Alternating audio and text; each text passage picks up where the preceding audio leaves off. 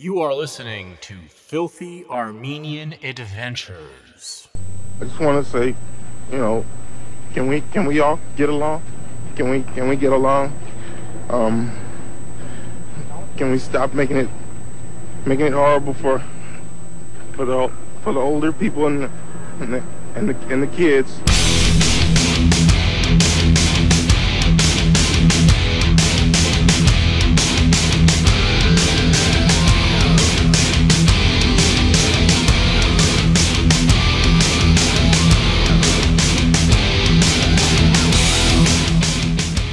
Part of the complexity of living through history is the process of explaining things about the past that you never explained to yourself.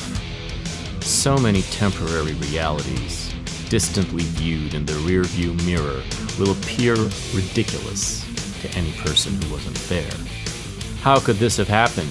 They ask. And the skepticism is reasonable. Their questions are impossible to answer outside of the non expository truth what seems weird now didn't seem weird then. In fact, what seems weird now once seemed predictable. It did not feel outrageous, for example, that Pauly Shore spent much of the 90s as a bankable movie star. Who are you? Where you been? Where you from? Burning on the tip of your tongue. You lie so much you believe yourself. Judge not, Today's episode is a reverie on the 90s, the decade, and the book by Chuck Klosterman that covers the decade. And, uh, you know, I just have to warn you in advance.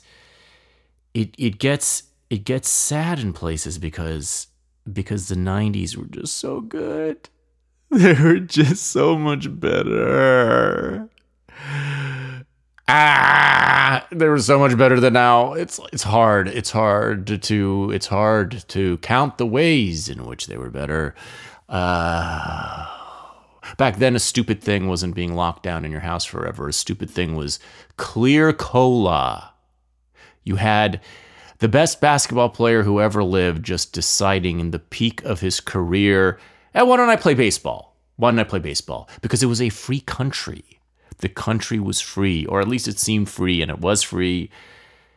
It was just so much better in every single way. And the internet was up was like a positive thing, and everything was hopeful. And communism had been defeated. There's so many ways in which the 90s we look we look back at the 90s and we're just paralyzed with not even nostalgia because we didn't feel it at the time. It's not nostalgia when you didn't feel it at the time. Is it? Is that nostalgia? We have a long we have an envy for the 90s and we have a sort of punishment uh, a punishment that we like to mete out to ourselves for not having appreciated the 90s. For me personally, the 90s were shit. I mean, the 90s began with the separation of my parents and they ended with the official nasty, bitter, never talk to each other again divorce of my parents. And in between, I had we had Rodney King over here, the Rodney King riots. We had the OJ trial very close to home on the other side of town. Uh, we had a massive split within my mother's side of the family with ugly, nasty lawsuits and theft. We had uh, it was one fucking trial after another. And I had my moments. I mean, I was five when it started and I was 10, 15 when it ended. I had my moments. I had my adventures in the world of commerce and, and things, but it really wasn't until 2000 that I started to land on my feet. And so for me personally, it was a very painful decade but I'm still able to look at it objectively and be like, well, this is this was fucking great in every which way, including the stupid ways. Including the, the most insane, ridiculous parts of it, were all sort of innocent and fun. And for the most part, people were real. People were real. And the things we talked about and the things we cared about were basically real. Even when they were fake. So, what is there to do but hope that there is some reality in our current shitty time, which is definitely objectively shitty. Hope that there's some reality that is actually worth cherishing in the moment. Um, and look for that reality. Maybe it's the fact that I am talking to you and you are listening to me. Anyway, I hope we don't get too bummed out. I hope we're able to look back on the 90s and draw some draw some hope and inspiration rather than just sort of wallow in despair that they happened 30 years ago because the 90s were so much better than right now. It's true.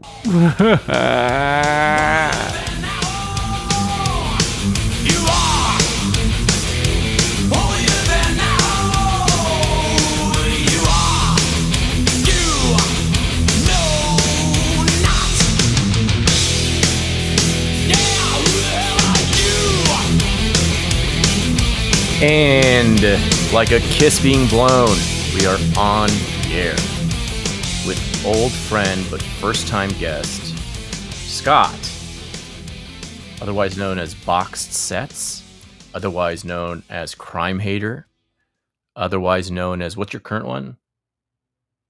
Well, your current Box one's Box Sets. You've had others though. I've changed it like five times Yeah. over the last couple years. I used to have to keep changing it intermittently because I pissed off Tom Morello. this is back when I had like 200 followers. Uh, I pissed off Tom Morello because he name searches himself, and then he posted a screenshot of me uh, before I could delete. So I had to like lock my account, and then for like six months, I had like just the biggest fucking freaks online. Like, because there's like ways like people can like still find you. Well, at least in the past, if you like changed your handle, there was like a two hour window where they could still find you using some weird buggery. I don't know. And so I had to keep changing it like over and over again. So it used to be like incomprehensible. How did you piss off that was like histrionic Harvard faggot Tom Morello? He didn't even name search himself. He name searched Rage Against the Machine because I said something. I just posted some shit. This is like before I knew you Right. or anything.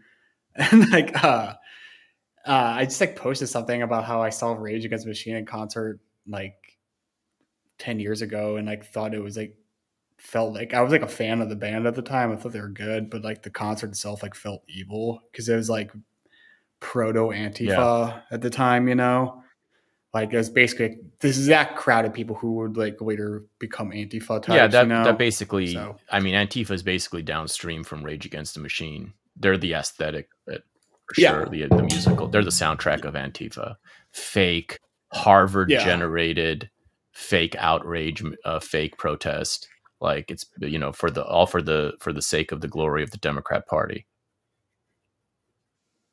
Yeah, like Tom though, he like posted like a screenshot of me of my post, and then uh, he QT'd me, and then then posted a screenshot, and it got like I think like almost like a hundred thousand likes. Great. A screenshot of So- your comment or your Yeah. picture.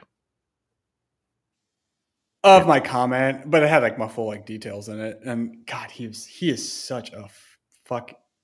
This is actually ties in well to what we'll be talking about because since this book, um, this book we're going to be talking about is very Gen Oh, yeah. Xy because it's about the '90s, and uh, you know, well, I guess we'll get into it. We can talk about the difference between good Gen X and bad Gen X. Absolutely. and uh, Tom is Tom Morello is very much the absolute worst case scenario of what happened to Gen X.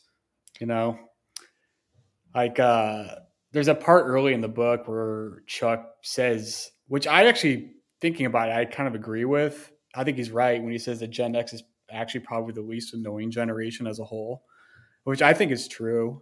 I'd say. Well, that's But, an interesting uh, comment that stuck out to me because on paper, they're the most annoying generation in the sense that their attitude is the most like a needlingly, cloyingly annoying. Every time you see it, you just kind of ch- you makes you want it. It triggers you. At least if you're me, it triggers me. Like that specific Gen X attitude of the specific Gen X attitude of being above it all, being finding it uncool to take a stand about literally anything and there and and yet somehow always landing on the side and defending the worst absolute worst shit that that uh, that culturally occurs. That to me is the essential like Gen X pose, which I understand that it's not like it's not overbearing. It's the least overbearing generation because they're not, you know, they're by nature a self-negating type of it's a self-negating type of attitude and it's a it's a a shirking type of attitude. But for me specifically, when I see the distilled Gen X pure form, it it annoys me more than than the pure, you know, the the distillation of the boomer, the distillation of the greatest gen, all of which are like bigger and more annoying on a kind of Broadway scale, but are substantially at least they have some good qualities to them. And the Gen X substantially seems to really be aimed at my nerve. But I'm curious as to why you agree with that statement. Uh, well, I think if we're just going to talk about the baseline Gen Xer, I'd say the more like normie, apathetic Gen Xer is the type of person I get along with the most. Um, I think when terms of Gen X men, a lot of how annoying they are or not is largely based on their wife, like who they're married to. I think uh, that's kind of where they really like by the time they hit their 40s, you could really tell like how they were going to turn out. I think um, because the Gen X men had a different, somewhat different relationship to women than boomers, I think. Um, boomers definitely were they had some fucked up gen- gender stuff going on like in terms of relationships because they you know they invented divorce and whatnot and which scarred the gen xers big time but uh so like i think like you have like you have like idiot boomer men who just go through like three divorces and shit. Then you on the flip side though then you have gen x men who if they marry like a chill woman who's not like super online, for example, or something, or like doesn't had didn't like jump full go fully all in on COVID or BLM or anything like that. If you just like maintained like a normal woman, like who did doesn't really care about current events, I think their husbands usually stay cool, you know. But then uh, you meet these like the worst type of Gen X men always have awful wives as Yeah, well. that makes my point. I I, think guess that- is what I'm saying. I mean, that also that also You kind know? of fits the form of being apathetic, passive, and just sort of you know rounding up or down to whoever's the more powerful person in the in the household, um, and kind of going with the flow. It's funny. It makes it, it it's the most in a way it's the most conformist generation, like because you're Yes, yeah, it is because you're not able to. They don't have the backbone to take a stand against anything, literally. So that's how it went from being every. That's how it went from being, uh, you're you're un, you know, it's it's it's it's uncouth to be self righteous about anything to pronouns and bio, because you just don't. It's uncouth to be self righteous about saying no to pronouns and bio as much as it is to putting pronouns in bio. You know what I mean? Like it's just gonna you're just gonna give Mhm. in to the minority rule, uh, to the to the I, I should, or to the loud idiot minority rule easier than anyone else because you just have nothing. You're just gonna go with the flow because it's uncool to say to do anything really. No, that's definitely true. Um, because like yeah, the absolute worst type of Gen Xers are the ones who latched on to stupid bullshit that was basically invented by millennials because they want to stay relevant or whatever. But then also we also now, which I think is a fairly recent innovation, are the actually self-righteous Gen Xers, but they're a fairly new thing that probably only come up in the last like five years. Like the hardcore libtard Gen Xers are just insufferable. And they are self righteous, but that they kind of like learned how to be self righteous from millennials, Yeah. I think, because they're the ones who like really want to stay relevant, you know. And that's how you see these like just horrendous fucking celebrities. Like you look up like any like Gen X alt comedian nowadays, like Marc that Maron. type of person, you know.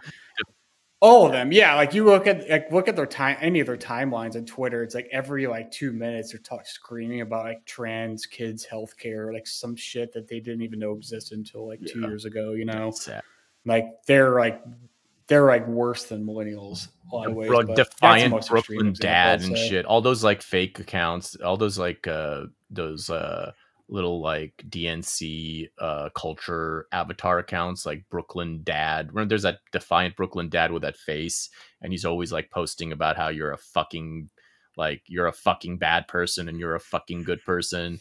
Uh there's like there's that whole there's a whole category. I mean even David Simon, I don't know if he's a boomer or if he's Gen I think he's Gen X. Like David Yeah, he's like Yeah. old Gen X. he's like yeah. always like saying he's always like finding a new use with the new way of like employing the word shit or fuck in one of his tweets um is one of his like plain jane libtard tweets he's like endlessly just invent just like just like uh, this like fake tough guy language um but i like the i like this idea of good gen x versus bad gen x because to me that's kind of the theme of the book of Chuck Klosterman's The 90s. And it's kind of the theme of the decade. And it's also kind of the essence of Chuck Klosterman. I've always thought that Chuck Klosterman was good Gen X. He's so Gen X. I mean, there is no one who's more Gen X than Clo- Chuck Klosterman spiritually. Um, Klosterman, for those who ha- who don't know, is like this like pop pop culture critic. He's been popular ever since I think the uh, uh, one of his collections, "Sex, Drugs, and Cocoa Puffs," was the bestseller from like the early 2000s. I was sort of in college or just out of college when that came out, and he was sort of I think that launched him as a you know kind of a funny guy that college people like to read. Very Bill Simmons, very uh Bill Simmons connected. He ended up becoming a regular on Bill Simmons's podcast, and those were always the most popular episodes. Um, and, and he's an entertaining writer. Wrote for Esquire and whoever else. Uh, kind of a scatterbrain type. Uh, funny. Loves doing like you know. It used to be a big thing for him to do these mental experiments. Like, what if you only have seven seconds to live? And you know, he does like he he used to sprinkle those around his all over his books. Something that is a very Gen X. Those Gen X hypotheticals that I cannot be bothered to give a shit about because I just like I just my mind turns off. Like you're you're you might as well just play like Filipino anime in front of me if, when you're doing these hypotheticals about what if you're on a deserted island and you have you have you only have one you can either tweet one time or you can uh, finger a pussy one time or what would you do and all these like real you know crazy SAT question morality questions I've always hated that shit um and so but he's a he's a, so he's an overactive uh, excitable but ultimately charming and smart and funny and entertaining uh, uh, mind. I think that he's he's been kind of excluded from highbrow circles, but he's more interesting and more entertaining than highbrow books. Even even his book following the 2016 election, which was "What if we're wrong?" He wrote a book called like "What if we're wrong about everything." Some something something like that, and and that was actually a far more that turned out to be a far more prescient uh, book than anything by by anyone who wasn't fully fully aware of the the truth about Trump. It wasn't even addressing Trump. I think it was like published before the Trump election, but or right around the same time. But essentially, he had hit upon the accurate truth that the TDS era would reveal, which is that most people, most normies, most everyone ha- have been wrong about just about everything uh, without even knowing it because their entire frame was narrower than they could even imagine. Um, and that's something that, you know, the Trump era has really exposed and revealed. So I think Klosterman's good Gen X, the best Gen X. I've shat on him in the past. I wrote an, a review of one of his books. Um, I forget which one, but I wrote a review for the Weekly Standard years and years ago. I didn't like completely shit on him, but you know, I kind of found him to be a little bit. His Gen X limitations were were kind of annoying to me because he he wrote he writes these cultural things, but he doesn't really his frame of reference is very limited to pop culture. It doesn't really go beyond that. Um, and so you know you, you're kind of at some point it's like being in a racquetball court where the ball is just bouncing off the walls, ricocheting, and there isn't really there's there are some harsh limits and ceilings to to where the the the thought can go.